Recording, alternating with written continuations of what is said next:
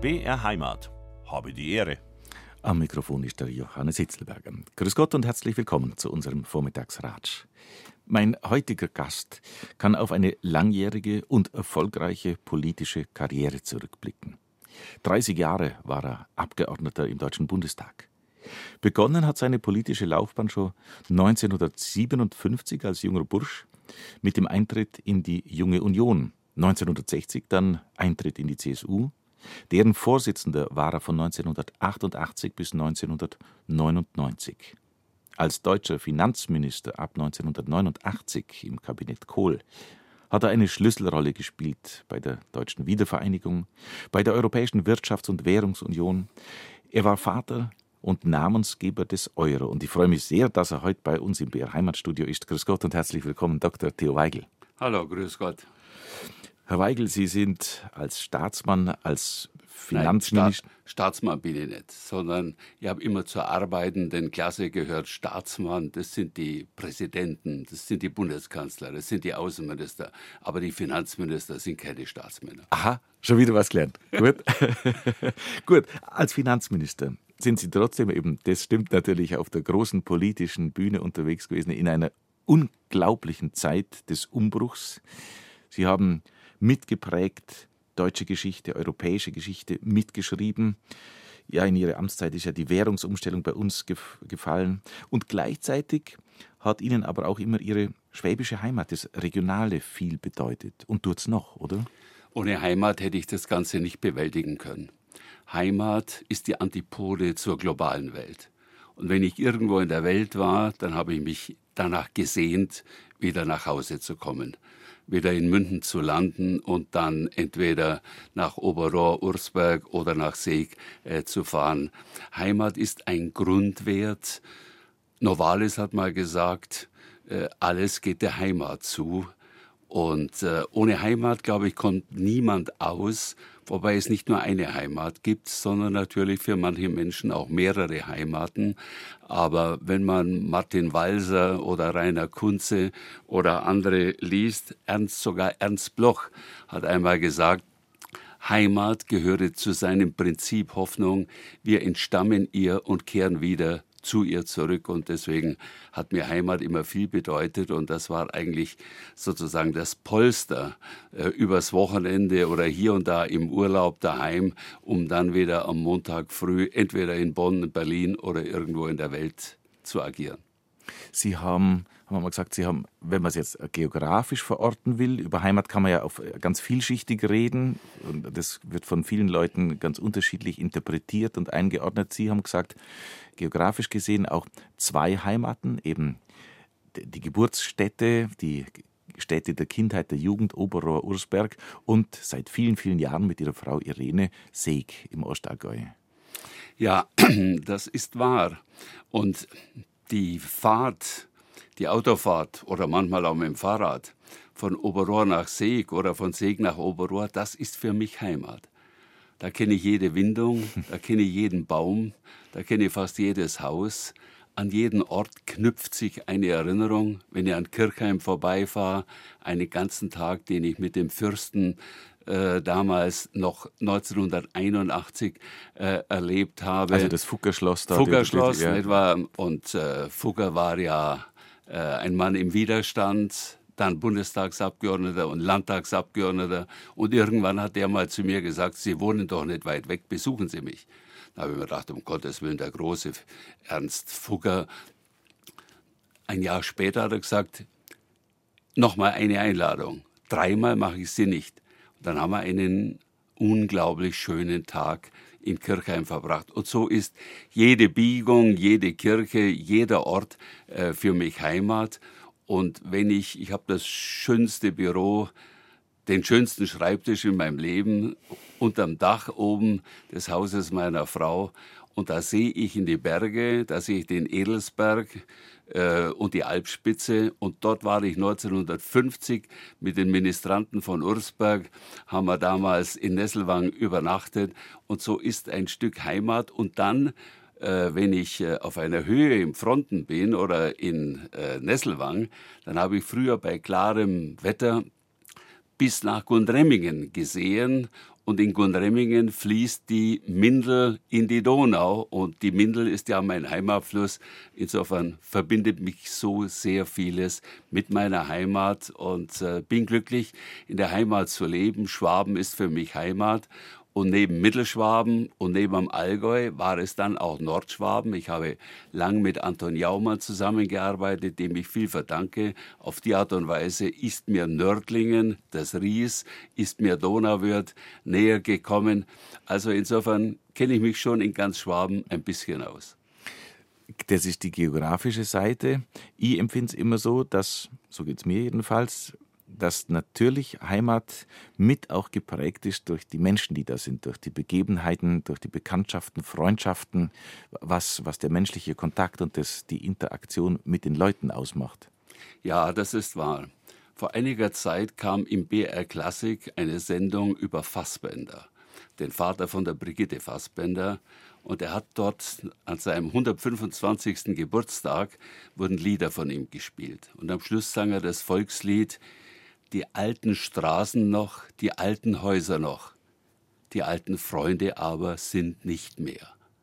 Das hat mich traurig gemacht, denn wahr ist heute, dass ich auf dem Friedhof in Oberrohr mehr Menschen kenne, als wenn ich durchs Dorf gehe.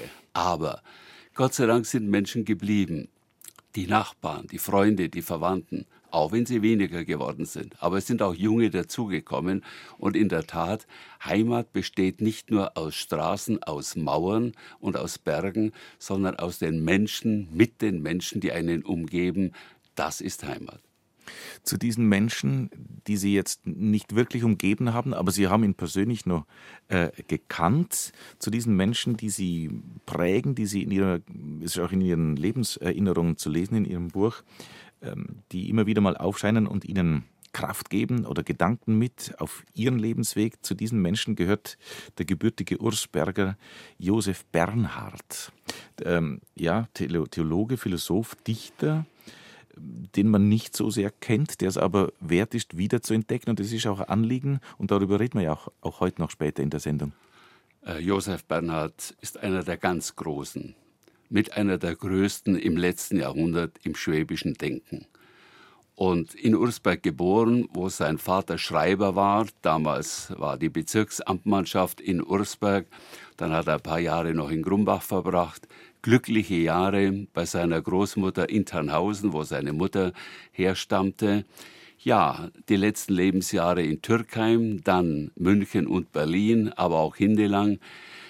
Warum ist er in Vergessenheit geraten? Einmal, er war Theologe, er war Priester und hat dann 1913 heimlich geheiratet. Das führte damals zur Exkommunikation.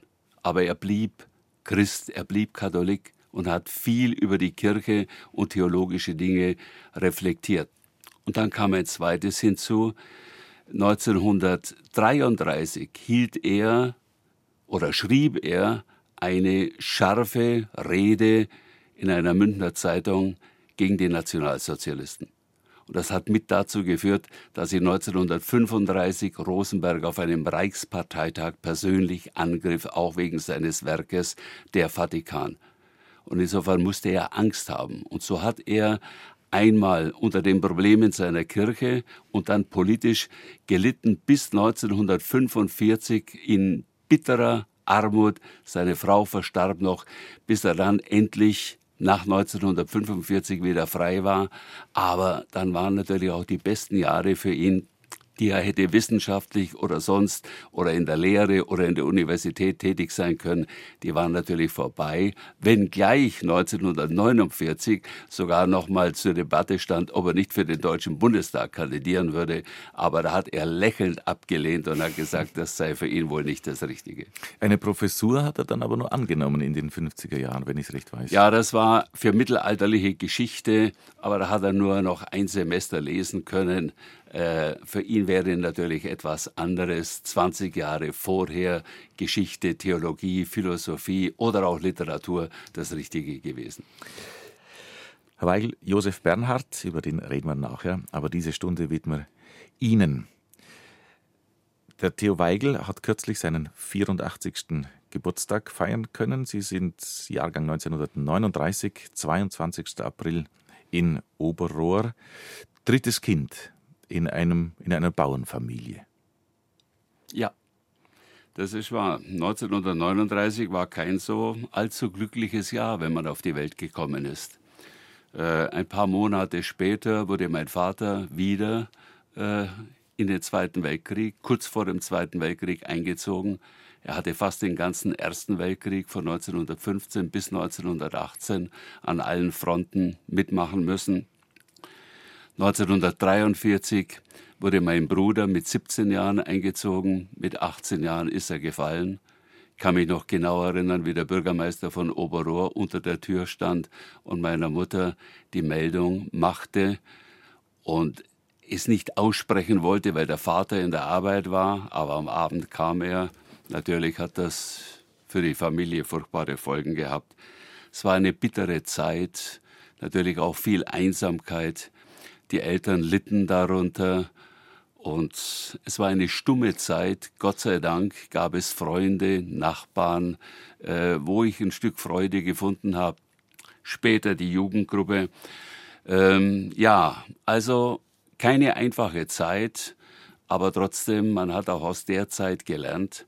Ein Glücksfall war für mich, dass eine heimatvertriebene Familie aus dem Sudetenland zu uns ins Haus kam. Er Die war Familie Diewisch hatte Familie Diewisch. Er war Oberlehrer und sie hatten einen Sohn, der zu dem Zeitpunkt in Regensburg und dann in Erlangen studierte, der in den Semesterferien bei uns war. Und die Familie hat auf meinen Vater eingewirkt, schicken Sie den Buben doch auf die höhere Schule. Eigentlich war ich natürlich vorgesehen für die Landwirtschaft. Ich war ja der einzig übrig gebliebene und habe mir vorgestellt, wie mein Vater, dass ich Nebenerwerbslandwirt und Maurer werde. Und dann haben die Heimat. Sie haben auch als Bub, äh, waren wirklich als, als Hütebub auf der ja, Weide. alles. Gell? Ich habe alle Arbeiten, die es überhaupt gibt, habe ich gemacht. Und mit äh, sechs, sieben Jahren habe ich die Kühe gehütet im Mindeltal, allein raus und wieder heim. Also da war schon alles drin. Mit sieben Jahren habe ich einmal, äh, hieß es auf dem Zettel, bitte aufs Feld äh, zum Gärtlesager kommen. Dann habe ich eine Kuh eingeschirrt nicht? Und beim Auslaufen äh, vom Stall trappt die mir auf den Fuß. So, jetzt habe ich zuerst mein dreckiges Sacktuch genommen und habe den Fuß eingewickelt und so mit blutenden Zehen bin ich aufs Feld. Da hat Mutter dann ihr Sacktuch, ihr Taschentuch genommen. So ist man aufgewachsen. Wehleidig durfte man damals nicht sein. Aber den Heimatvertriebenen der Familie Diewisch verdanke ich es, dass mein Vater dann gesagt hat, jawohl, das kam mir sehr entgegen weil ich äh, nicht in die sechste Klasse Volksschule kommen wollte, weil der dortige Hauptlehrer äh, für mich inakzeptabel war. Ein ziemlich grobschlächtiger Mensch.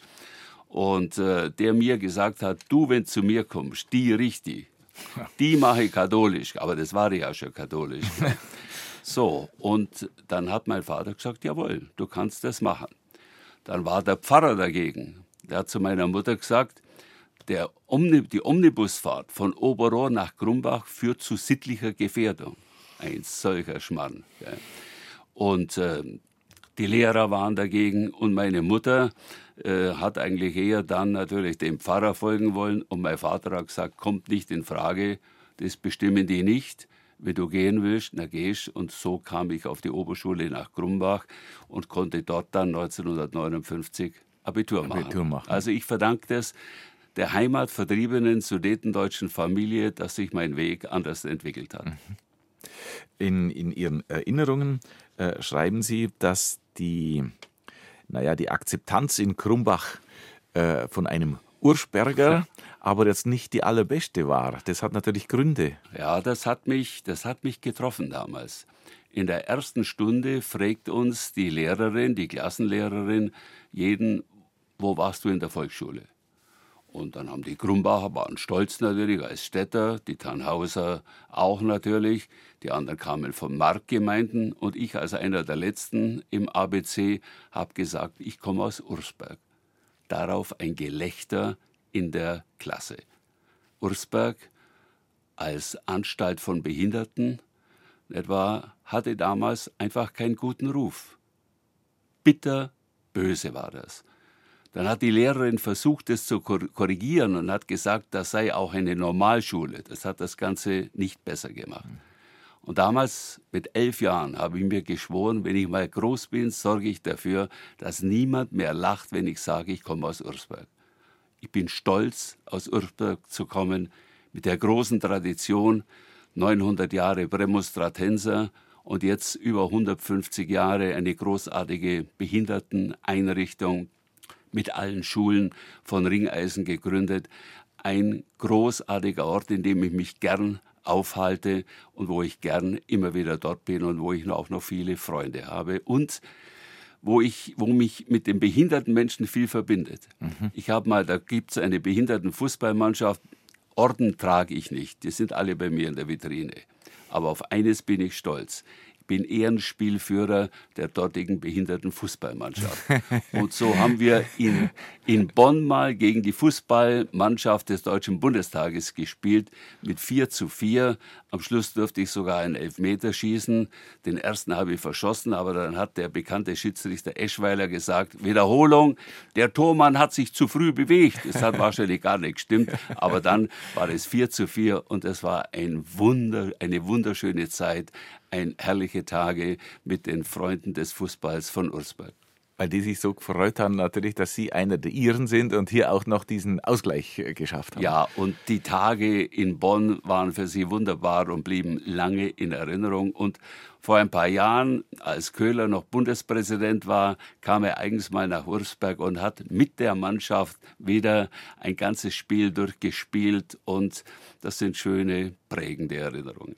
Und äh, an der Stelle äh, ein, noch angemerkt, wer in seiner Familie behindertes, einen behinderten Menschen hat, der weiß, was für eine segensreiche Einrichtung Ursberg war und geworden ist noch mehr, äh, wie man sich da um diese Menschen kümmert und sich ihrer annimmt. Das hat sich unglaublich entwickelt, auch mit allen modernen pädagogischen Möglichkeiten, mit allen Schulen, die es dort gibt, mit dezentralen Einrichtungen. Die Inklusion spielt eine große Rolle. Äh, die sind nicht mehr nur in Ursberg, sondern an 30, 40 anderen Stellen äh, in ganz Bayern. Also das ist großartig. Bei allen Problemen für unsere Zeit halte ich eines fest. Es ging der älteren Generation noch nie besser als heute und für behinderte Menschen wird mehr getan als je zuvor. Und sie werden akzeptiert. Sie dürfen wählen, äh, sind gleichberechtigt. Also das ist eine tolle Einrichtung und die waren immer meine großen Freunde und wenn ich heute durch Ursberg gehe, treffe ich sie immer noch und die freuen sich, dass sozusagen einer der ihren zu ihnen kommt. Dann sind Sie natürlich auch der berufene Mann, darüber ein bisschen zu, zu reden, dass natürlich in der Geschichte von Ursberg es auch dunkle Seiten gibt, äh, fast äh, naheliegend, wenn man, muss man in die Nazi-Zeit schauen, in diese gruselige Zeit. Und da kann man aber Ursberg vielleicht sogar auch stellvertretend nehmen für viele andere äh, Plätze und Begebenheiten, die in Deutschland passiert sind. Schlimme Dinge, die dann nicht aufgearbeitet wurden oder wo es lang gebraucht hat, dass man sich damit auseinandersetzt. Das war in Ursberg nicht anders. Ja, das tut mir heute noch weh, dass über 379 Menschen, die von Ursberg weg und dann umgebracht wurden, nicht geredet wurde. Man hat das totgeschwiegen. Die ganze Euthanasie-Sache nirgendwo. Kein Lehrer, fünf Jahre Volksschule in Ursberg, kein Lehrer, kein Geistlicher hat darüber ein Wort verloren. Erst sehr viel später wurde, und das finde ich wieder großartig, ein Denkmal geschaffen für die Euthanasietoten genauso wie für die Gefallenen äh, der Pfarrei. Das heißt, mein Bruder ist dort genauso verewigt wie die 379 Menschen, die damals durch ein fürchterliches Terrorregime äh, umgebracht wurden. Und äh, sich daran zu erinnern, und zu wissen, was das bedeutet hat, welche schrecklichen Momente in unserer Geschichte im letzten Jahrhundert stattgefunden haben. Das halte ich für ganz wichtig. Erst jetzt ist eine neue Gedächtnisstätte in Ursberg nochmals entstanden, wo über das Schicksal einzelner Menschen äh, nachgedacht und gezeigt wird, wie sich das Ganze entwickelt hat. Das finde ich wichtig als Lernort, auch für eine junge Generation, um wachsam zu sein gegen alle Akzente die in diese Richtung gehen könnten. Sie hören habe die Ehre auf BR Heimat, unser Vormittagsratsch. Heute mit dem ehemaligen Bundesfinanzminister und langjährigen CSU-Vorsitzenden Theo Weigel. Herr Weigel, Sie haben es vorhin schon angesprochen. Es gab einen älteren Bruder, 13 Jahre älter, Jahrgang 1926. Der ist mit 17 eingezogen worden, nur zur Wehrmacht gekommen, an die Westfront und dort gefallen. Äh, beerdigt auf einem äh, Soldatenfriedhof im Elsass, wenn ich es richtig weiß. In Niederbronn, ja. Von Gustl gibt es an die 60 Briefe die haben sie dann entdeckt, als ihre Mutter gestorben ist. Und das war auch was sehr Berührendes. Ja, ich wusste schon, dass es Briefe gibt, aber manchmal habe ich gesehen, wie sie ein Köfferchen aufmacht und äh, in einem großen Umschlag Briefe in der Hand hält. Aber so richtig realisiert habe ich es erst nach ihrem Tod, als ich den Koffer geöffnet habe, wo ihre alten Zeugnisse noch drin waren. Und habe dann festgestellt, es sind 61 Briefe, die er an seine Eltern, aber auch an mich äh, gerichtet habe. Lieber Theo, und das ist natürlich schon, wenn man nach so langer Zeit, nach Jahrzehnten einen Brief entdeckt, den der ältere Bruder einem geschrieben hat, als man selber vier, fünf Jahre äh, alt war. Äh, hoffentlich bist du brav. Äh, was denkst du denn über deinen Bruder? Bist du noch böse auf mich, dass ich dir den Hintern versohlt habe? Etwa, er hat mir nämlich einmal erwischt, wie ich, was schlimm ist, eine Katze mit dem Schwanz an den Zaun angebunden habe in Oberrohr. Und als er dann rauskam aus dem Haus, wollte ich davonlaufen. Dann hat er mir ein paar auf den Hintern gegeben und das hat ihm dann noch leid getan. Ja, das hat mich schon sehr bewegt, weil die Briefe äh, einen großen Ernst widerspiegeln, der über das hinausgeht, was ein normal 17- oder 18-Jähriger denkt. Schon sehr früh sah er ein, dass der Krieg absolut sinnlos ist. Er schreibt an einer Stelle an die Eltern, was denkt ihr über den Scheißkrieg? Und dann schreibt er einmal. Also wortwörtlich so. Wortwörtlich. Mhm. Ich habe mich gewundert, dass das überhaupt durch die Zensur gegangen ist, die es ja auch gab damals. Gell? Und dann äh, seid nur froh, dass der furchtbare Krieg noch nicht bei euch ist, äh, mit all den Zerstörungen. Und er schreibt über die schlimmen Dinge, die Aussichtslosigkeit des Kampfes. Und einmal schreibt er, wenige Tage vor seinem Tod, Manchmal wäre ich froh, wenn alles vorbei ist. Aber, schreibt er dann, man lebt doch gern. Es ist eigentlich unglaublich, wenn ein 18-Jähriger schreibt, man lebt doch gern. Drei Tage später war er tot. Und äh, diese 61 Briefe habe ich zum Teil in meinen Erinnerungen verarbeitet, um damit zu zeigen, wie viele Menschen damals sinnlos umgekommen sind und dass es alle Anstrengungen wert ist, für einen Frieden zu kämpfen, den Frieden zu bewahren, den Frieden aber auch natürlich äh, zu bewahren und dafür notfalls zu kämpfen. Das heißt auch, ein Land wie die Ukraine zu unterstützen, die im Moment für ihren Frieden, für ihre Freiheit, für ihre Demokratie kämpft. Also das hat mich jedenfalls sehr bewegt und äh, ich habe Gott sei Dank mit Hilfe des Volksbunds Deutscher Kriegsgräberfürsorge 1993 erst das Grab meines Bruders entdeckt. Mhm. Da hat es Verwechslungen gegeben. Meine Eltern waren von der Umbettung nicht informiert und ich habe erst äh, durch die Hilfe, weil ich zufällig dem damaligen Vizepräsident Wagner sagte, ich weiß nicht, wo mein Bruder liegt, und dann haben die das rausgebracht in Niederbronn. Ein sehr schön gepflegter Friedhof, wo Jugendliche aus ganz Europa die Gräber pflegen äh, und an den Krieg erinnert werden, aber auch, was wir daraus lernen. Und äh, das ist für mich natürlich ein bewegender Ort.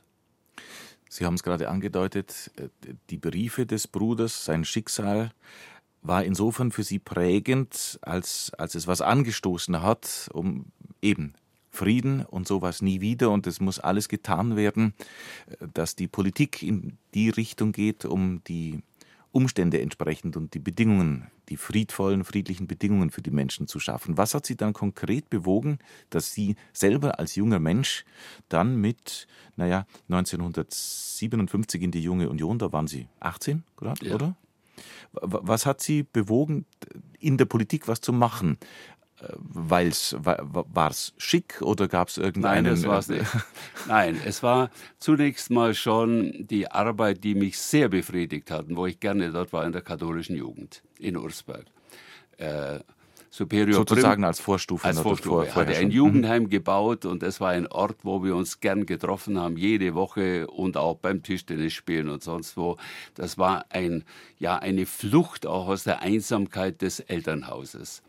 Und dort haben wir natürlich auch gelernt, sich zu engagieren, etwa etwas zu bewegen, nicht nur Ausflüge und Theaterspiel zu machen, sondern auch, wie geht's in den Dörfern weiter, was wollen wir? Und von dort kam dann natürlich der Anspruch, ja, was müsste politisch passieren?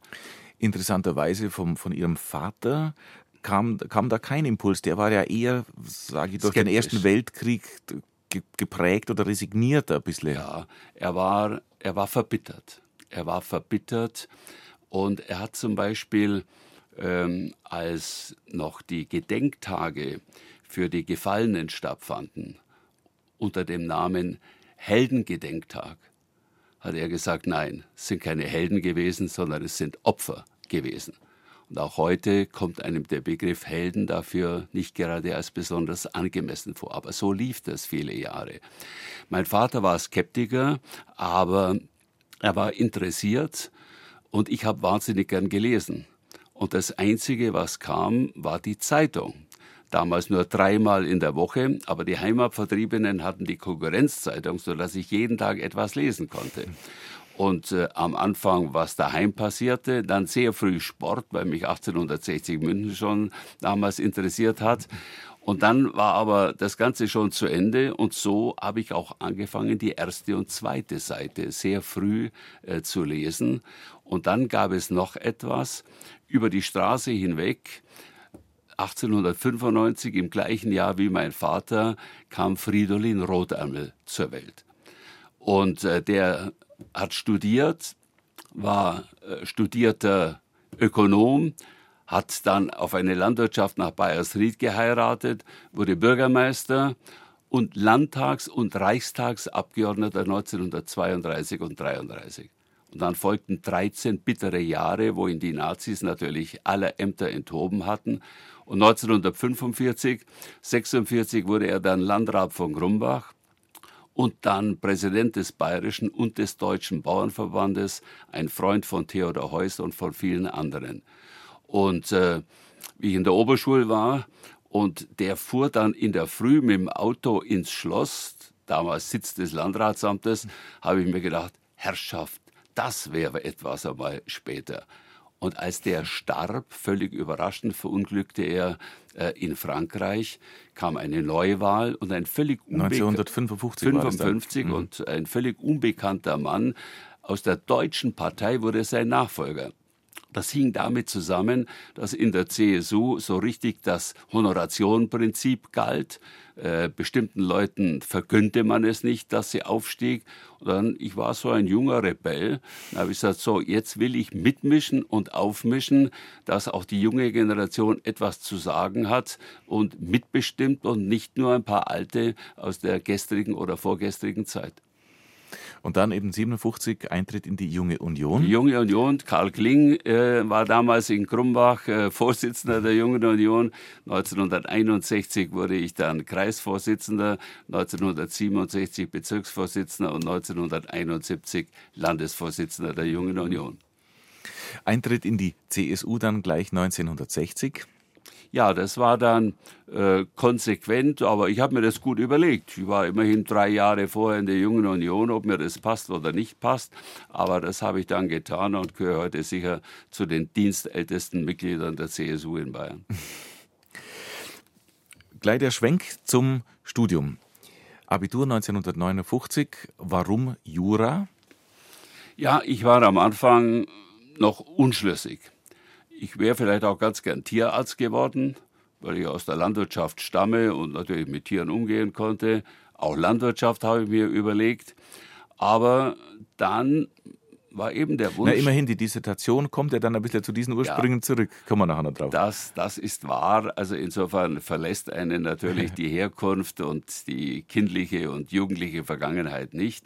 Aber dann habe ich mir überlegt, äh, die Juristerei ist eigentlich das Breiteste. Nicht wahr? Du kannst äh, in den Staatsdienst gehen, du kannst Rechtsanwalt machen und, habe ich mir gedacht, gerade auch für die Kommunalpolitik, wenn man mal Bürgermeister oder Landrat werden könnte, wäre das die ideale Voraussetzung und hatte natürlich auch viel mit politischen Zusammenhängen zu tun. Äh, und so habe ich mich für die Juristerei entschieden und 1959 in München mein juristisches Studium begonnen, dann später in Würzburg fortgesetzt. Die Dissertation war dann auch in Würzburg? Dort? Die war in Würzburg. Mhm. Äh, ich wollte damals etwas aus der Landwirtschaft nehmen und habe äh, das Thema gewählt, die verfassungsmäßige Ordnung der deutschen, insbesondere der bayerischen Landwirtschaft. Und mein Doktorvater sagte mir damals, gehen Sie doch mal zum bayerischen Landwirtschaftsminister, das war damals Hundhammer, der hat sicher Material zu dem Thema. Und dann war ich zweimal dort, er hatte leider nie Zeit, aber ein Referent von ihm auf meine Frage, haben Sie Material, sagte, mei, Herr Weigel, das mit der Verfassung, das haben wir mir mehr im Unterbewusstsein, da haben wir mir kein Material. naja, ähm, der Hundhammer. ja, war eine, war, eine, war eine andere Welt. Mhm. Heute ist das fast aus der, aus der Welt gefallen, ein solches Thema. Aber Agrar und Agrarpolitik Situation der Bauern hat mich immer beschäftigt bis heute. Das lässt einen nie los, wenn man aus dieser Welt kommt. Habe die Ehre auf BR Heimat. Wir sind unterwegs mit Theo Weigel auf seinem Lebensweg, wenn ich das so sagen darf. Äh, ein kleiner Blick ins Private. Äh, Herr Weigel, 1966 haben Sie geheiratet, 1967 ist dann Ihr erstes Kind, der Sohn, der erste Sohn auf die Welt gekommen. Bei dem Christian. ich im Moment in der Rechtsanwaltskanzlei mitarbeite. Mhm. Der Christian hier in München, ja. gar nicht weit weg vom Funkhaus in der Nymphenburger Straße. Ja. 1977 dann die Birgit. Ja. Ja, und dann, äh, da kommen wir später noch drauf, die zweite Ehe dann mit Irene, daraus gibt es dann noch den Konstantin. Jawohl. Jahrgang 95. Jawohl. Wenn wir jetzt auf Ihren weiteren Werdegang in der CSU ein bisschen einen Blick werfen. Äh, Sie haben am Anfang schon erwähnt, äh, Anton Jaumann war für die Anfangszeit eine prägende Gestalt, der Wirtschaftsminister äh, damals. Meine erste Berufsstation nach meinem zweiten juristischen Staatsexamen und nach meiner Promotion war Staatsanwalt in München. Sie werden es nicht glauben. Aha. War ein Jahr Staatsanwalt in München und das war eine unglaublich spannende, aber unglaublich arbeitsreiche Tätigkeit. Ich hatte 1300 Fälle äh, im Jahr zu bearbeiten und dann kommt plötzlich Anton Jaumann auf mich zu und sagt, hätten Sie keine Lust, zu mir ins Finanzministerium zu kommen? Er war damals Staatssekretär im Finanzministerium. Ach so, das war zuerst. Mhm. Und ich habe gesagt, ja, Entschuldigung, Herr Staatssekretär, aber ich bin nicht besonders in der Steuerpolitik, in der, im Steuerrecht. Sagt er, ja, wollen Sie mit 28 Jahren nichts mehr lernen?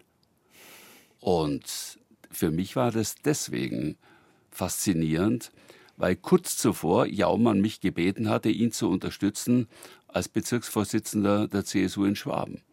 Da hat er kandidiert gegen Leo Wagner, der sich später als ein schlimmer Finger äh, entpuppt hat äh, und hat verloren. Und ich habe gesagt, es tut mir leid, ich kann Sie nicht unterstützen.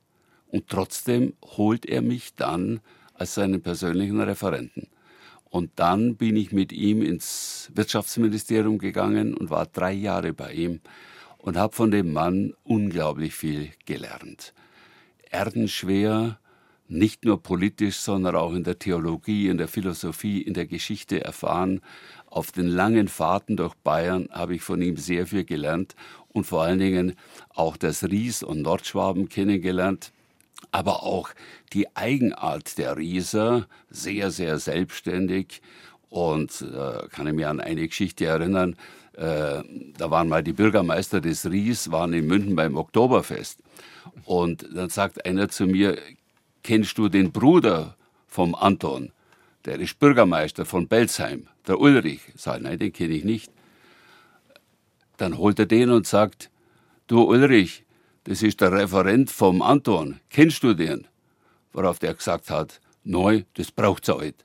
Das, das, zeigt die ganze Unabhängigkeit und Souverän, Souveränität äh, eines Mannes nach dem Motto, ich kenne doch seinen Bruder, braucht doch nicht seinen persönlichen Referenten äh, kennenlernen. Also das war für mich eine, eine prägende Zeit, äh, aber auch deswegen, weil Jaumann in der Zeit nicht zu den engsten Freunden von Franz Josef Strauß äh, gehörte.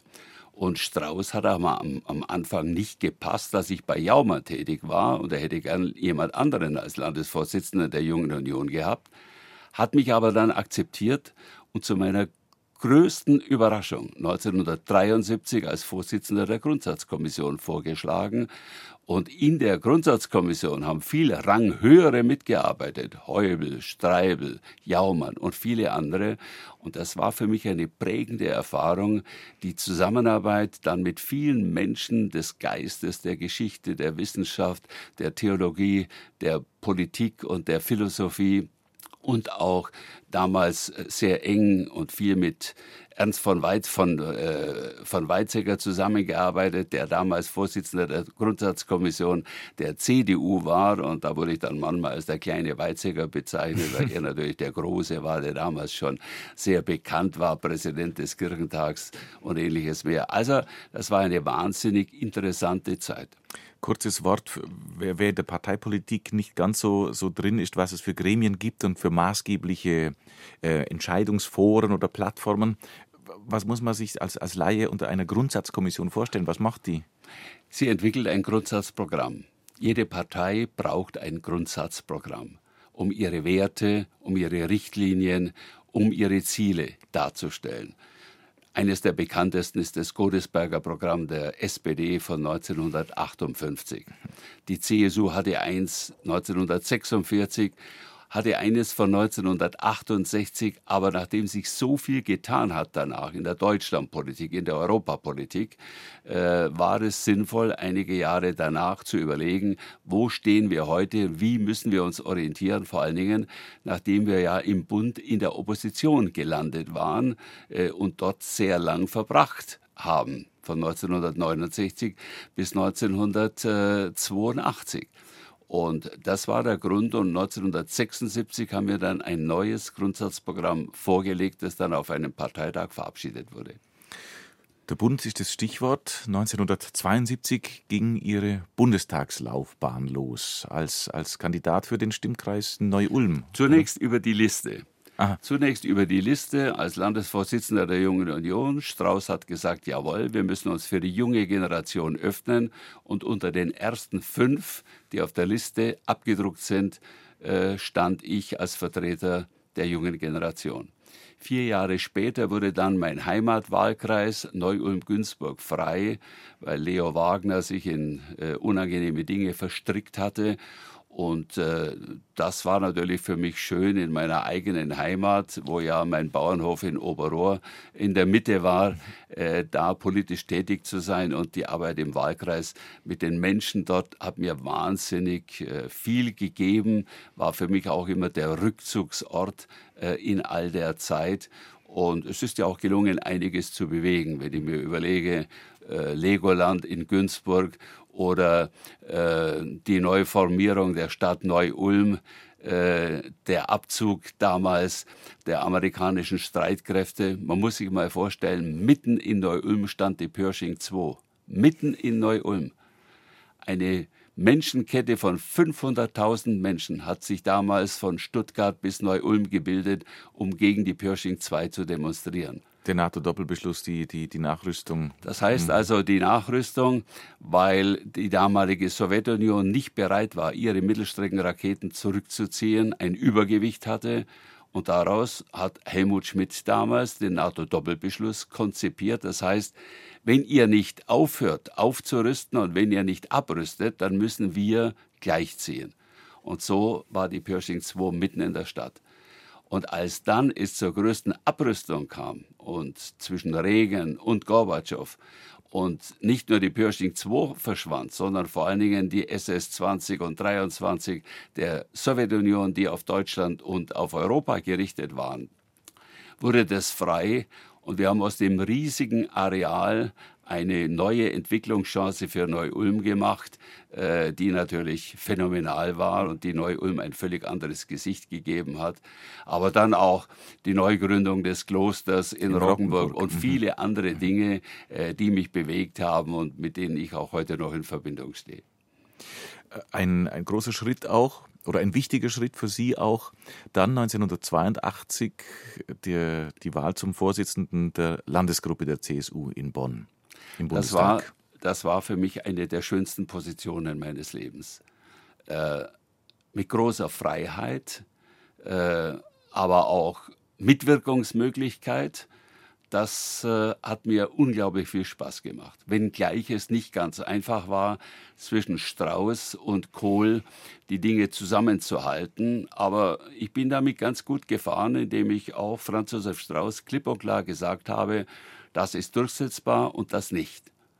Und habe ihm gesagt, Kriege, die ich nicht gewinnen kann, die führe ich nicht.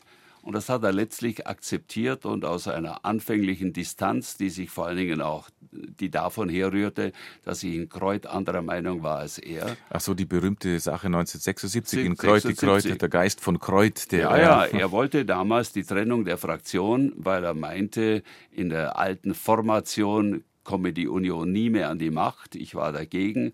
18 haben dagegen gestimmt, 30 haben dafür gestimmt. Das hat ihn am Anfang verärgert. Zwei Jahre lang war ich also persona non grata. Aber dann wurde ich wirtschaftspolitischer Sprecher der Gesamtfraktion und dann 1982 Vorsitzender der Landesgruppe. Und das habe ich bis zum Tod vom Strauß mit großer Freude betrieben. Und Franz Josef Strauß hat, wie man auch in, ihrem, in Ihren Erinnerungen zu lesen ist, ja dann doch auch den naja, ein Widerwort, dem, der ein Widerwort gibt, dennoch Wertschätzung entgegenbringen können. Ja, das fand ich so toll an ihm. Er konnte wütend sein und konnte dann eine Stunde später auf eine zukommen und sagen, Sie haben eigentlich recht. Und das schaffen nicht viele. Man muss sich mal vorstellen, er war immerhin mehr als 20 Jahre älter als ich. Mhm, mh.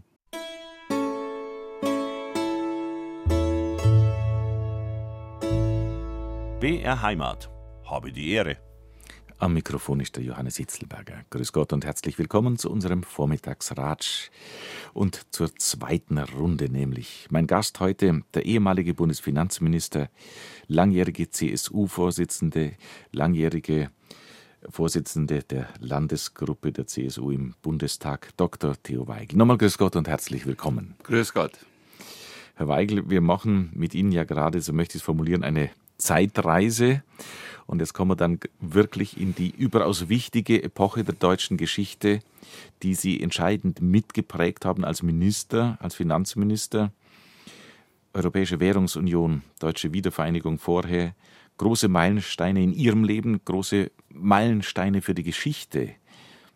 Erschrecken Sie manchmal, dass Sie zu denen gehören, die da wirklich deutsche und europäische oder gar Weltgeschichte geschrieben haben? Nein, ich erschrecke nicht.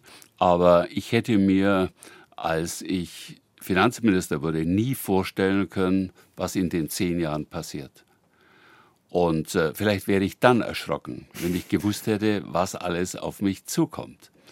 Aber dazu gehört, äh, das hat Robert Spähmann einmal formuliert, unter gegebenen Umständen, die man sich nicht aussuchen kann, das unter diesen Umständen Bestmögliche und damit Richtige zu tun. Und das habe ich jedenfalls äh, versucht. Was da passiert ist in den zehn Jahren, ist, um es mit Eugen Bieser auszudrücken, fast ein Wunder in der Geschichte. Bieser, der ja nun wirklich kein Frömmler war, hat einmal gesagt, es sei wie das Eintreten einer transzendenten Macht in die Weltgeschichte und in die Weltpolitik.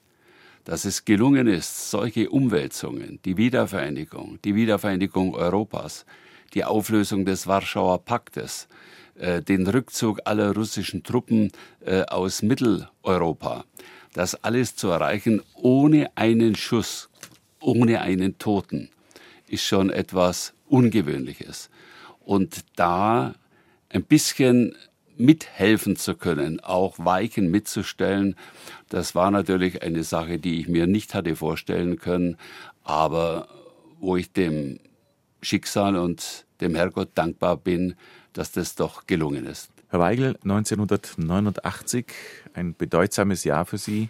Sie haben es gerade gesagt, vielleicht, wenn Sie gewusst hätten, was die nächsten zehn Jahre bringen, wären Sie ein bisschen erschrocken. Aber jedenfalls, Helmut Kohl fragt Sie Anfang 89, ob Sie wir in sein sind, Kabinett kommen. Wir sind miteinander von Bonn nach Leipheim geflogen und haben dort Mitterrand erwartet, der dort äh, einen Besuch machte.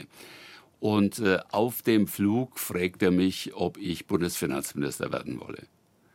Und ich habe ihm gesagt, ich muss mir das überlegen. Es sind keine einfachen, auch persönlichen Umstände, in denen ich damals lebte. Äh, ich muss mir das gut überlegen. Aber ein paar Tage danach habe ich zugesagt und einen Tag vor meinem 50. Geburtstag wurde ich vereidigt. Und dann begann eine unglaubliche Zeit, die ich mir so nicht hätte vorstellen können. Äh, Im November 89 fällt die Mauer.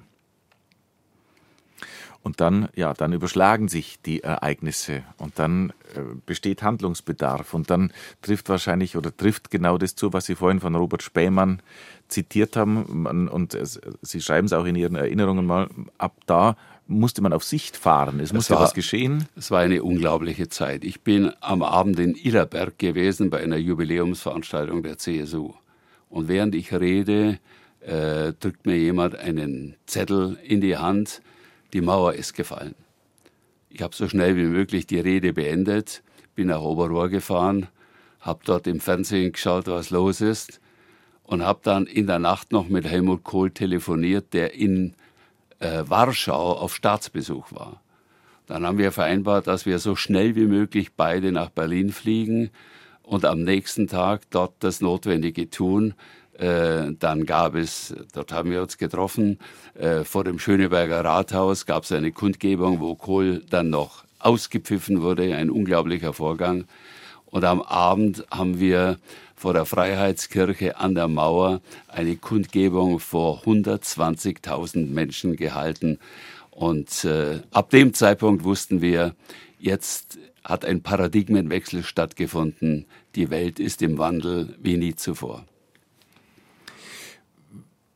Es gab keinen Plan dafür, dass äh, man die, die nach oder im Rückblick redet sich ja immer leicht und dann es ist zwar immer äh, die deutsche Einheit in der Theorie beschworen worden und eine Zwei-Staaten-Lösung zumindest von konservativer Seite immer abgelehnt worden.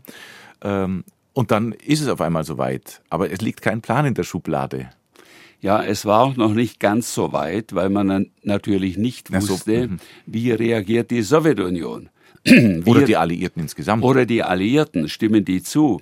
Also insofern haben wir natürlich sofort äh, ein erstes Hilfsprogramm gemacht, haben für die Menschen, die rüberkamen, entweder in Berlin oder an der Zonengrenze, äh, Hilfen organisiert. Äh, aber dann ging natürlich die politische Diskussion los. Was findet jetzt statt? Ähm, wir haben dann auch mit der damaligen Regierung der DDR äh, gesprochen und verhandelt. Ich kann mich erinnern, die damalige Wirtschaftsministerin wollte 15 Milliarden D-Mark haben als Ausgleich von. Das war die Frau Luft. Die Frau Luft von West nach Ost. Ähm, also, wir haben gesagt, nein, wir helfen gern und wir helfen viel. Aber das System muss in Ordnung sein. Mit eurem System der Planwirtschaft kann es nicht gelingen. Denn Fakt war, die DDR war am Ende, die Produktivität ihrer Volkswirtschaft war unter 30 Prozent.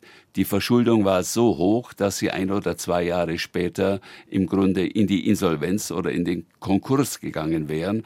Und insofern war es notwendig, die Dinge zu ändern und von daher das Angebot zu einer gemeinsamen Währung, aber nicht nur die Umstellung, sondern die soziale Marktwirtschaft, die es bei uns in Westdeutschland gab, für ganz Deutschland auszudehnen. Wettbewerb, Privateigentum und vieles andere mehr. Und das alles haben wir über den deutschen Wirtschafts- und Währungsvertrag gemacht, äh, den ich mit dem äh, damaligen, Entschuldigung, den ich damals mit dem Finanzminister Romberg äh, verabschiedet habe. Das Ganze äh, hat stattgefunden in, in der Zeit um, zum Jahreswechsel und in das Jahr 1990 hinein. Die, der Vertrag wurde dann unterzeichnet am 18. Mai 1990. Also es heißt dann, wenn ich es korrekt sage, Währungs-, Wirtschafts- und Sozialunion zwischen genau. der Bundesrepublik Deutschland und der DDR. Das war die entscheidende Vorstufe zur deutschen Einheit. Und mir war klar, damit machen wir den Weg zur deutschen Einheit irreversibel. Denn ab dem Zeitpunkt war die Sowjetunion darauf angewiesen, dass wir auch die entscheidenden finanziellen Probleme lösen. Denn die DDR konnte das nicht mehr. Und ähm, darum war das der erste Schritt, der dann äh, dem dann die deutsche Einigung nachfolgte, die Wolfgang Schäuble äh, verhandelt hat, und dann der 2 plus 4 Vertrag, der völkerrechtlich das Notwendige machte, den Hans-Dietrich Genscher verhandelte. Ich kann mich erinnern, was mir so hängen geblieben ist, jetzt gerade aus der, aus der Währungsumstellung, wo man auch hierzulande, also in den alten Bundesländern damals, oder damals war es ja noch nicht, jedenfalls im Westen, ähm, gesagt hat, hei, hei, hei, äh, das war ja der, der strittige Frage, war ja der Umtausch, Umtauschkurs zunächst einmal, also was auch für die breite Bevölkerung ja. sichtbar wird. Die anderen Sachen, die da im Hintergrund laufen, Wirtschaft, Sozialunion, das sind ja viele diffizile Dinge, aber so ganz klar für jeden Mann ablesbar in der Münze, im Geld, Umtausch. Und dann sieht man da, äh, ja, Löhne, Gehälter, Renten, sowas eins zu eins umgetauscht. Das ist ja. Ja, Gott, aber das ging nicht anders. Wir haben uns das gut überlegt. Natürlich, rein ökonomisch hätte das 1 zu 2 oder 1 zu 3 sein müssen. Aber Sie müssen sich mal vorstellen, die Löhne, die Durchschnittslöhne in der DDR betrugen 650 Mark. Ostmark. Ostmark. So. Und bei uns verdiente man damals schon etwa das Doppelte. Wenn wir jetzt umgestellt hätten äh, nein, 1250 Ostmark war es. Wenn wir jetzt umgestellt hätten mit 1 zu 2, dann wären denen noch 600, 625 D-Mark geblieben. Zum gleichen Zeitpunkt hat der im Westen das Doppelte oder das Dreifache verdient. Jeder, der damals in der DDR die Koffer gepackt hätte und hätte in Frankfurt am Main oder in München Sozialhilfe beantragt, wäre besser dran gewesen. Insofern blieb nichts anderes übrig, als Löhne, Gehälter und Renten mit 1 zu 1 umzustellen. Darlehen und Schulden haben wir mit 1 zu 2 und Auslandsschulden mit 1 zu 3 umgestellt, sodass insgesamt äh, gesamtökonomisch eine Umstellung von 1 zu 1,81 erfolgte und die war vertretbar. Äh, es hat keine Inflation danach gegeben. Es war sozialpolitisch notwendig und ökonomisch vertretbar. Bundestag und Volkskammer der DDR, die haben dann zugestimmt im, im, im Juni und am 1. Juli 90 ist das Ganze dann in Kraft getreten.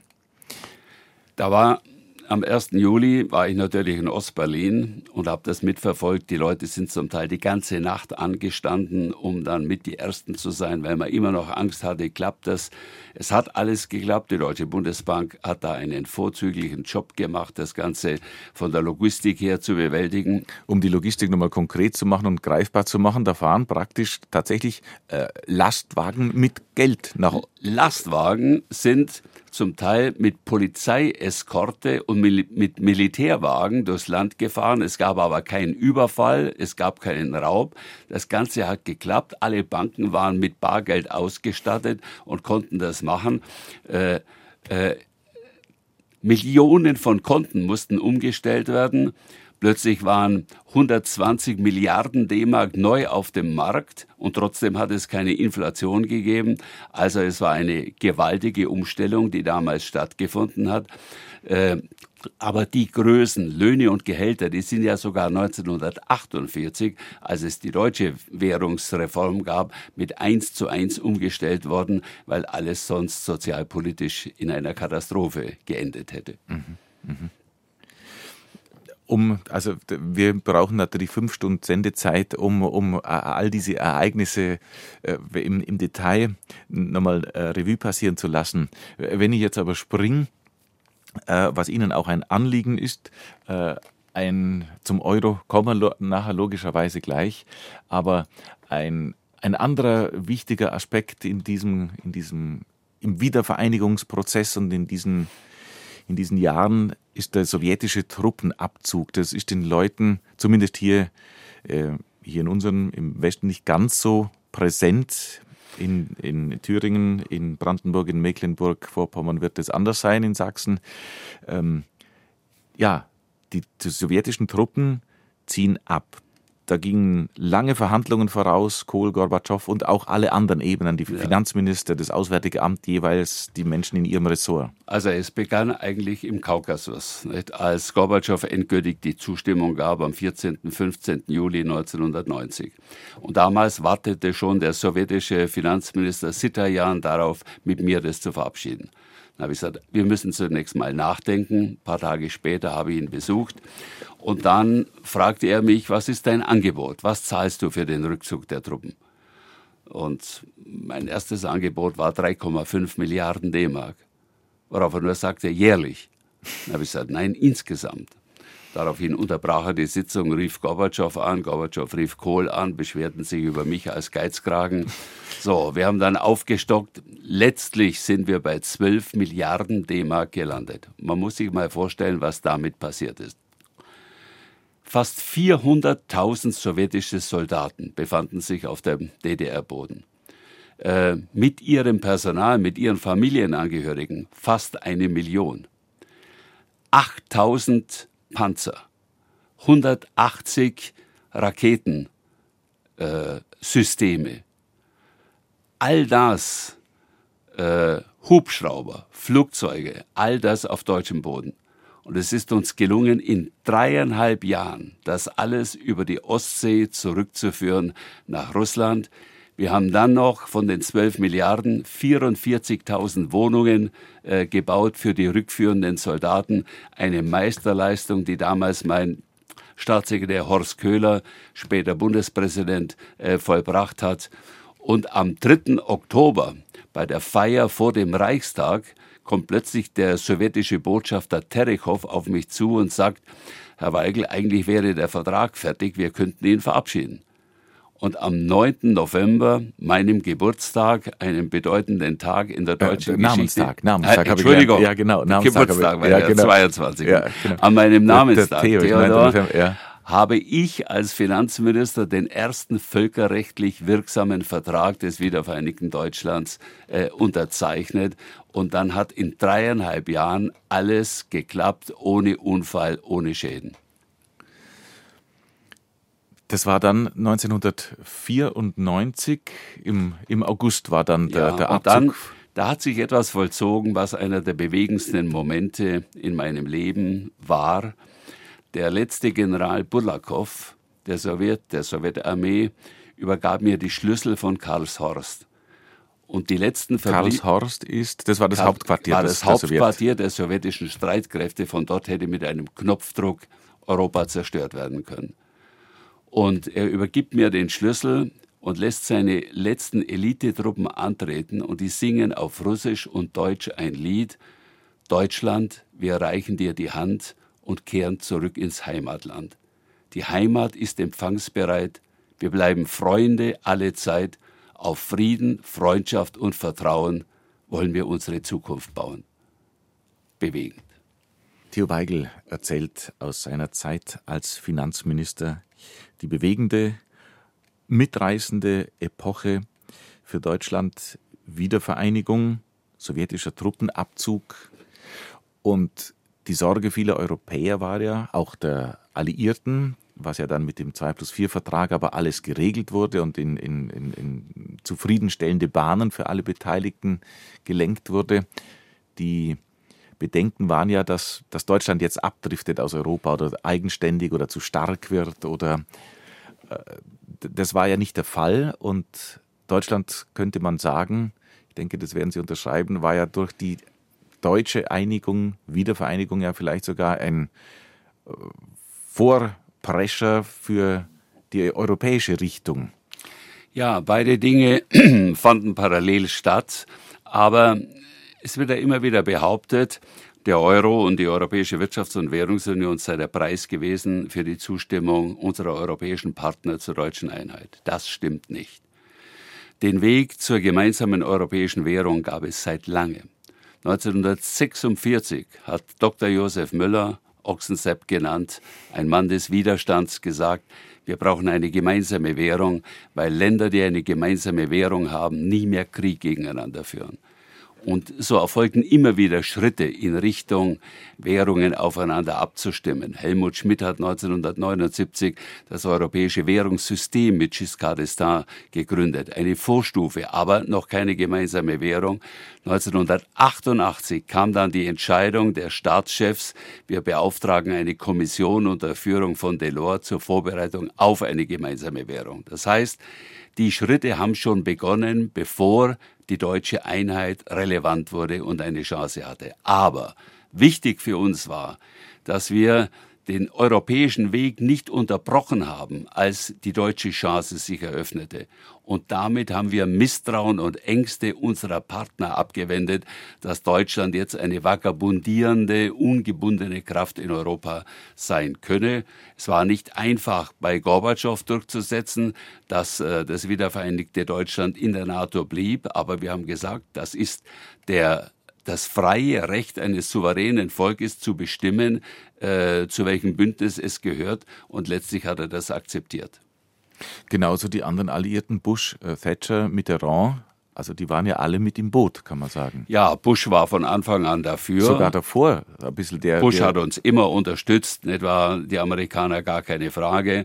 Thatcher und Mitterrand waren skeptisch, waren beide, waren beide bei Gorbatschow äh, und haben ihn gewarnt vor einer schnellen Einigung.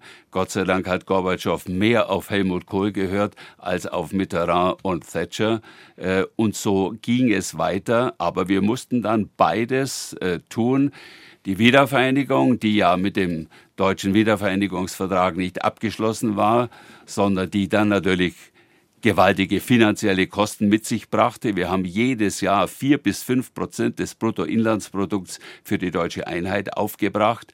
In den letzten 30 Jahren waren es etwa 2,5 Billionen Euro. Das sind etwa 5000 Milliarden D-Mark gewesen und trotzdem äh, ist unsere Wirtschaft ordentlich gelaufen und trotzdem haben wir die Kriterien für Maastricht erreicht. Ich glaube, das war schon eine starke Leistung, die Deutschland erbracht hat. Ja, und dieser Vertrag von Maastricht stellt ja wirklich einen historischen Moment im europäischen Einigungsprozess dar. 7. Februar 1992, auch für Sie ein bedeutsames Datum, denn äh, die, die Staats- und Regierungschefs der EU, äh, die haben da den Vertrag äh, ja, unterzeichnet. Er war, war, vorbereitet, nein, unterzeichnet haben ihn die Finanzminister so, und die Außenminister. So rum, so rum, das heißt also, ja, genau. für Deutschland waren es Hans-Dietrich Genscher und ich. Und, Sie. und wir durften dann unsere Füller mitnehmen. Der meine ist im Museum in Regensburg. Hans-Dietrich Genscher rief mich mal an und sagte, könnten Sie den Ihren nicht fotografieren? Der meine ist gestohlen worden. Gott sei Dank ein paar Wochen später hat der reuige Dieb den wieder zurückgeschickt. Gell? Also äh, das war natürlich, vorbereitet wurde es schon vorher, aber unterschrieben haben wir es am 7.2.1992 in Maastricht. Aber damit war es noch nicht vollendet, denn die Kriterien mussten ja erfüllt werden. Die Länder mussten ihre Volkswirtschaften entsprechend umstellen. Sie mussten ihre Währung umstellen. Sie mussten sich der Stabilität verpflichten, die wir von Deutschland und auch anderen, von anderen Stabilitätsländern her äh, gefordert haben. Also und dann kam es am 2. Mai 1998 zur entscheidenden Sitzung in Brüssel, wo dann beschlossen wurde, jetzt beginnen wir und mit welchen Ländern beginnen wir und wer wird Präsident der, Euro der ersten Europäischen Zentralbank, nämlich Wim Deusenberg. Das waren bewegende, stundenlange Auseinandersetzungen, vor allen Dingen auch mit Chirac, der nicht immer der Meinung war, vorhergegangen war der Stabilitätspakt in Dublin, vorhergegangen war die Namensnennung Euro, die auf meinen Vorschlag zurückging. Eigentlich wollte ich Franken haben, was mir mit Sicherheit äh, in Nürnberg große Zustimmung eingebracht hätte. Aber Felipe González hat damals in Spanien, äh, aus Spanien her gesagt, das würde bei uns Franco heißen und das wollen wir nicht mehr. Also wahrscheinlich Franzosen hätten auch nichts dagegen gehabt, wenn man es Franken nennt? Ja, oder? nein, sie waren schon sehr auf EQ festgelegt. EQ war für uns nur äh, die Abkürzung von European Currency Unit aber für die Franzosen der Name einer Münze aus dem äh, Mittelalter. Und insofern haben sich die ungern davon getrennt, aber sie haben es dann uns zuliebe gemacht, weil ich gesagt habe, EQ ist in Deutschland nicht vermittelbar. Der Name Euro kam dann also von Ihnen und die ganze Sache ist einstimmig, dieser Vorschlag von Ihnen, Euro ist einstimmig angenommen worden im Gremium dann. Ja, das war nicht einfach. Chirac hat damals auch noch gemeint, wir bräuchten ein Referendum. Dann hat ihm Kohl gesagt, äh, überleg dir das gut. Wenn bei einem Referendum mehr Vorschläge für Mark rauskommen, mehr Stimmen für Mark rauskommen als für EQ, was machst du dann?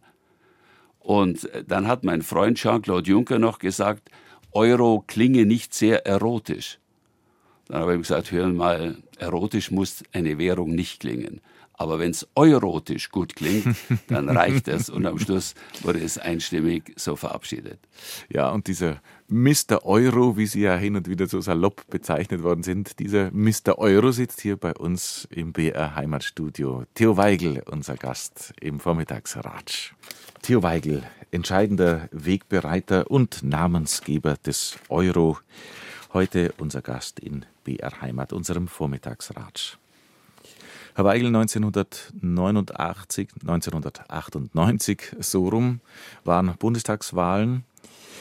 Die hat die SPD zusammen mit den Grünen für sich verbuchen können. Ihre, Finanz, ihre Zeit als Finanzminister endete.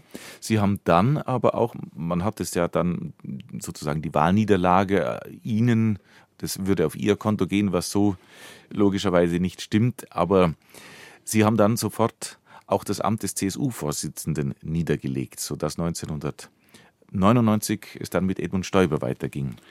Ja, ich habe 1998 die Konsequenz gezogen, die politische Verantwortung übernommen, obwohl wir damals bei der Bundestagswahl in Bayern 47,5 Prozent erreicht haben und bei der Bundestagswahl äh, in dem Jahr 500.000 Stimmen mehr für die CSU erzielt wurden als bei der Landtagswahl. Aber trotzdem, äh, nach 16 Jahren, wenn dann jemand anderer drankommt, ist das normal. Das muss man zur Kenntnis nehmen. Von den 30 Jahren, in denen ich im Bundestag war, war ich 16 Jahre Mitglied in der Regierung und 14 Jahre in der Opposition. Opposition ist genauso wichtig und essentiell für eine Demokratie. Aber ich habe dann gesagt, okay, es ist Zeit, dass eine neue Ära beginnt. Habe noch meine Zeit als Stimmkreisabgeordneter wahrgenommen aber dann einen anderen Weg gesucht. Ich war damals gerade knapp 60 und äh, habe mich als Anwalt. Äh, 2002 hat diese Bundestagsabgeordnetenzeit dann geendet. Geendet, auch. aber mhm. vorher schon äh, bin ich in eine Rechtsanwaltskanzlei eingetreten und äh, habe versucht, äh, auf dem freien Markt mich zu betätigen, ohne politische Einflüsse und ohne Aufträge des Bundes oder des Landes. Äh, und so glaube ich, dass mir meine Resozialisierung ganz gut gelungen ist. 2009 haben Sie, ja, darf man sagen, dann ein bisschen Aufsehen erregt, weil Sie sind berufen worden wie sagt man es auf Deutsch, dann Antikorruptionsbeauftragter bei Siemens, Compliance Monitor, und zwar für die amerikanischen Behörden, für die Justizbehörden in den USA. Ja, es gab damals Probleme dieses Unternehmens, und zwar äh, Probleme, die in Deutschland und in Europa aufgetaucht sind. Aber dann haben die Amerikaner, die Securities and Exchange Commission und das amerikanische Justizministerium äh, Konsequenzen gezogen und gesagt, okay, äh, neben einem Settlement und der Überprüfung der Dinge äh, verlangen wir einen Monitor und da hat Siemens mich vorgeschlagen und die Amerikaner haben mich, haben mich dann akzeptiert. Ich habe dann vier Jahre am Compliance-System bei Siemens mitgearbeitet und mit Erfolg den letzten Report abgegeben äh, und Danach, das finde ich das Interessante, hat die Firma und auch andere, für die ich gearbeitet habe, nach der Einrichtung von Compliance gleich viel verdient, zum Teil sogar noch mehr als vorher. Und darum gilt der Satz, den Bartoszewski, ein bedeutender polnischer Denker und Politiker, einmal gesagt hat, es lohnt sich anständig zu sein. Die beste Übersetzung des kategorischen Imperativs von Immanuel Kant. Aus dem Grund äh, nennen Sie wohl dann auch Ihr Büchlein Erinnerungen. Ehrlichkeit ist eine Währung. Ja, es lohnt sich, ehrlich zu sein. Äh, wir sind alle keine Heiligen, aber wenn man sich vorstellen würde, was früher mal vielleicht gegolten hat, in manchen Ländern geht es doch nicht anders. In manchen Ländern bekommt man nur Aufträge, wenn man besticht. Das hätte doch zur Konsequenz, dass der, der am meisten besticht, dann auch die größte Marktmacht hätte. Und das kann nicht, das kann nicht richtig sein. Und insofern ist Compliance die Ausrichtung an Gesetz, an, Norden, äh, an Normen und eine gute Führung, eine konsequente Führung, glaube ich, notwendig und sinnvoll. Antikorruption zerstört wahnsinnig viel und in allen Ländern, wo es diese Korruption gibt, ist es eines der ersten Ziele, das durch, zum Durchsetzen kommen muss, diese Korruption abzubauen, zu bekämpfen. Da kriegen wir jetzt doch ganz schön eine Brücke, finde ich, zu einem, einer ihrer Leidenschaften, nämlich das Interesse für den Theologen, Philosophen, Dichter Josef Bernhard aus ihrer Heimat Ursberg. Denn auch der formuliert es, um es ganz knapp einzudampfen, anständig zu sein. Vor einem christlich-katholischen Hintergrund in seiner Biografie, aber Sie haben ja auch im Gespräch immer wieder erwähnt, in Ihrem Buch liest sich es auch immer wieder, dass die Ansichten und Einstellungen von Josef Bernhard für Sie in Ihrem Leben, auf Ihrem Lebensweg auch immer wieder ein Leitfaden waren. Wer war Josef Bernhard? 1900, äh, 1881 in Ursberg geboren, dann paar Jahre in Grumbach und dann in München aufgewachsen und in München studiert, wurde Priester. Ja, um zu dem Punkt wiederzukommen. Er war einer der ganz Großen, ein großer Denker und 1949 wurde er aufgefordert, äh, an einer Enquete mitzuwirken über philosophische Aspekte der demokratischen Krise. Und da schreibt er, woran die Demokratie kaputt gehen kann und was die Demokratie braucht, nämlich eine Zustimmung zu immanenten Werten und die vor allen Dingen auch vom Christentum herkommen. Und am Schluss schreibt er, es gilt das Motto, die Ordnung der Dinge zu erkennen und sich selbst in Ordnung zu bringen. Das ist eigentlich der beste Satz, den man benutzt, den man braucht für sein persönliches Leben und auch für ein politisches Leben. Die Biografie von Josef Bernhard am Anfang der Sendung haben Sie schon angesprochen, äh, hat ja äh, viele Auf und Abs und sozusagen selbst verschuldet hat er sich, wenn man das so sagen will, ins Abseits geschossen in der Kirche, weil er sich verliebt hat, Priester, Kaplan. Er hat ja Selbstbekenntnisse, auch einen Roman, einen autobiografischen Roman über diese Kaplanszeit geschrieben. Die heißt ja auch so das Büchlein der Kaplan. Und er geht kritisch mit der Amtskirche ins Gericht, kann man sagen. Ja, natürlich zu Recht, weil er hat versucht, dass seine Gewissensentscheidung für seine Frau Elisabeth Nieland respektiert wird. Und das war damals nicht möglich, sondern seine Heirat, seine standesamtliche Heirat war mit der sofortigen Exkommunikation verbunden. Eine, wie ich meine, unmögliche Reaktion auf eine solche Sache. Gott sei Dank haben sich die Zeiten heute geändert. Und naja, Herr Weigel, wenn ich da schnell einhaken darf in Ihre eigene Biografie. Sie haben sie am eigenen Leib verspürt. Schön und gut, die Zeiten haben sich geändert. Aber 1993, wie Sie mit der Irene Epple das alles offiziell gemacht haben, alles geht seinen ganz normalen äh, Gang. Nichtsdestoweniger haben Sie viel ja, es gab ja damals viel, viel, viel unschöne Dinge erleben müssen. Es gab damals eine böse Kampagne, die natürlich auch Narben hinterlassen hat. Aber wir haben uns durchgesetzt. Ich habe damals ganz bewusst das Gespräch zu allen geführt, mit allen geführt, mit meinem Heimatpfarrer genauso wie mit dem Bischof und dem Kardinal. Ich habe dabei auch eine beachtliche Zustimmung erfahren, zum Beispiel bei Kardinal Lehmann oder auch bei Kardinal Wetter Andere haben mir böse Briefe geschrieben, aber ich stehe und stand zu meiner Gewissensentscheidung und heute wird das auch respektiert. Mhm.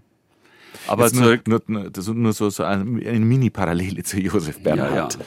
Zurück, zurück zu Bernhard. Er war ein unglaublicher Geist. Und dass er in der Zeit, wo er es so schwer hatte, äh, geschrieben hat, aber da sind auch schwere Dinge dabei. Äh, das eigene Leben hat ihn natürlich dazu gebracht, Tragik im Weltlauf zu schreiben oder De Profundis. Äh, ich habe ein Buch aus seinem Nachlass mit seiner persönlichen Schrift, wo er schreibt, Lasset uns nicht warten, bis wir tot sind. Geben wir vom Leben schon, gehen wir vom Leben schon zum Leben über. Das heißt, er hat aus der Tiefe der Zeit und auch aus dem Skeptizismus doch immer wieder natürlich den Weg zur Hoffnung gefunden, zur Übereinstimmung, etwa zum Glauben äh, an Gott und war da für viele Menschen, wie ich meine, ein tröstlicher Lebensspender, nicht zuletzt auch äh, Berater von Bischöfen, äh, die der schwäbische Bischof Freundorfer, der sonst ein sehr konservativer Mann war, war ihm sehr verbunden. Äh, schwäbische Domkapitulare waren seine Freunde. Äh, und dann endlich 1941 fand die Versöhnung äh, mit seiner Heirat statt. Es hat lang gedauert, aber er hat es dann doch positiv beenden können. Also wo ihn die, die katholische Kirche wieder aufgenommen hat. Ja, mhm. nach langer Zeit unter fast entwürdigenden Umständen, die heute Gott sei Dank so nicht mehr stattfinden. Er hat ja schon in seiner Kaplanszeit äh, im in der Zeitschrift Hochland äh, geschrieben. Dazu muss man wissen, dass die Zeitschrift Hochland vor dem Ersten Weltkrieg ja eine, dem Reformkatholizismus nahe stand oder auch diesen, diesen Überlegungen äh, ein Forum gegeben hat. Und von daher war eigentlich schon. Äh, 1910 hat er äh, auf dem Deutschen Katholikentag in Augsburg gesprochen. Und dann kam Karl Sonnenschein, ein bedeutender Zeitkritiker damals der Theolo Theologie, auf ihn zu und sagte, wunderbar, wunderbar, mein Lieber, nur 20 Jahre zu früh. Das heißt also, das, was er damals schon an Thesen entwickelt hatte, passte damals noch nicht in die Zeit. Und insofern tat er sich schwer, hat aber mit seiner Kirche nie gebrochen trotz der Umstände. Beim Modernisteneid, der damals äh, stattgefunden hat und wo die Geistlichen in einer unglaublichen Art und Weise verpflichtet wurden, sich allen modernistischen, aufklärerischen Gedanken äh, zu entsagen, äh, gab es viele, die einen anderen Weg gegangen sind. Und er ist seiner katholischen Kirche äh, treu geblieben und hat seine persönliche Tragik verarbeitet, äh, und ist dann versöhnt mit seiner Kirche, alt geworden und gestorben. 1969 war das in Türkheim. In Türkheim, dort ist sein Grab und dort besteht auch die äh, Josef Bernhard Gesellschaft und äh, ich bin auf ihn gestoßen. 1971 hat Max Rössler äh, ein erstes Büchlein, Erinnerungen äh, geschrieben oder veröffentlicht äh, von ihm. Später sind dann ganz große Werke entstanden, die Gott sei Dank alle editiert wurden. Seine Erinnerungen, seine Tagebücher, sein Briefwechsel mit Otto Vogel. Äh, er, der Theologe, hat einen engen Kontakt mit einem Agnostiker, der Präsident der Industrie- und Handelskammer äh, in Augsburg war. Also er hatte eine. Äh, Theodor Heuss war ein Freund von ihm und hat ihn aus bitterster Not geholfen, indem er ihm Anfang der 50er Jahre eine jährliche Gratifikation von 500 D-Mark zuwandte, die ihn aus der äußersten Not befreit hat. Er hat seine Werte gehabt, er ist dazu gestanden und Sie erwähnen es auch in Ihrer Autobiografie. Das hat mich dann tatsächlich äh, beeindruckt, weil er immer wieder aufscheint, weil Sie ihn immer wieder mal zitieren, Josef Bernhard, eben auch im Zusammenhang mit Standhaftigkeit und Rückgrat zeigen in der braunen Zeit, wo er den Mut hatte, sich in öffentlich gegen die Nazis zu äußern. Und das hatte natürlich Konsequenzen äh, mit einem radikalen äh, Schreib- und, und Redeverbot. Das und er musste sich aus München, wo er mit vielen Intellektuellen Kontakt hatte, verabschieden. Man gab ihm den Rat, geh ins Schwäbische, geh in die Provinz, damit nicht die Gestapo äh, stärker auf dich aufmerksam wird. Und so hat er bittere Jahre äh, dann in der Einsamkeit in Türkheim verbracht. Seine Frau verstarb dann noch 1943 äh, und erst 1945 war dann für ihn die Befreiung. Und dann schreibt er in sein Tagebuch am Tag der Kapitulation, ich bin so traurig, wie man nur sein kann, wenn man sein Vaterland verliert. Das zeigt die ganze Anteilnahme, die ganze Tragik etwa und auch das Bittere, das seinem Vaterland, das er liebte, widerfahren ist.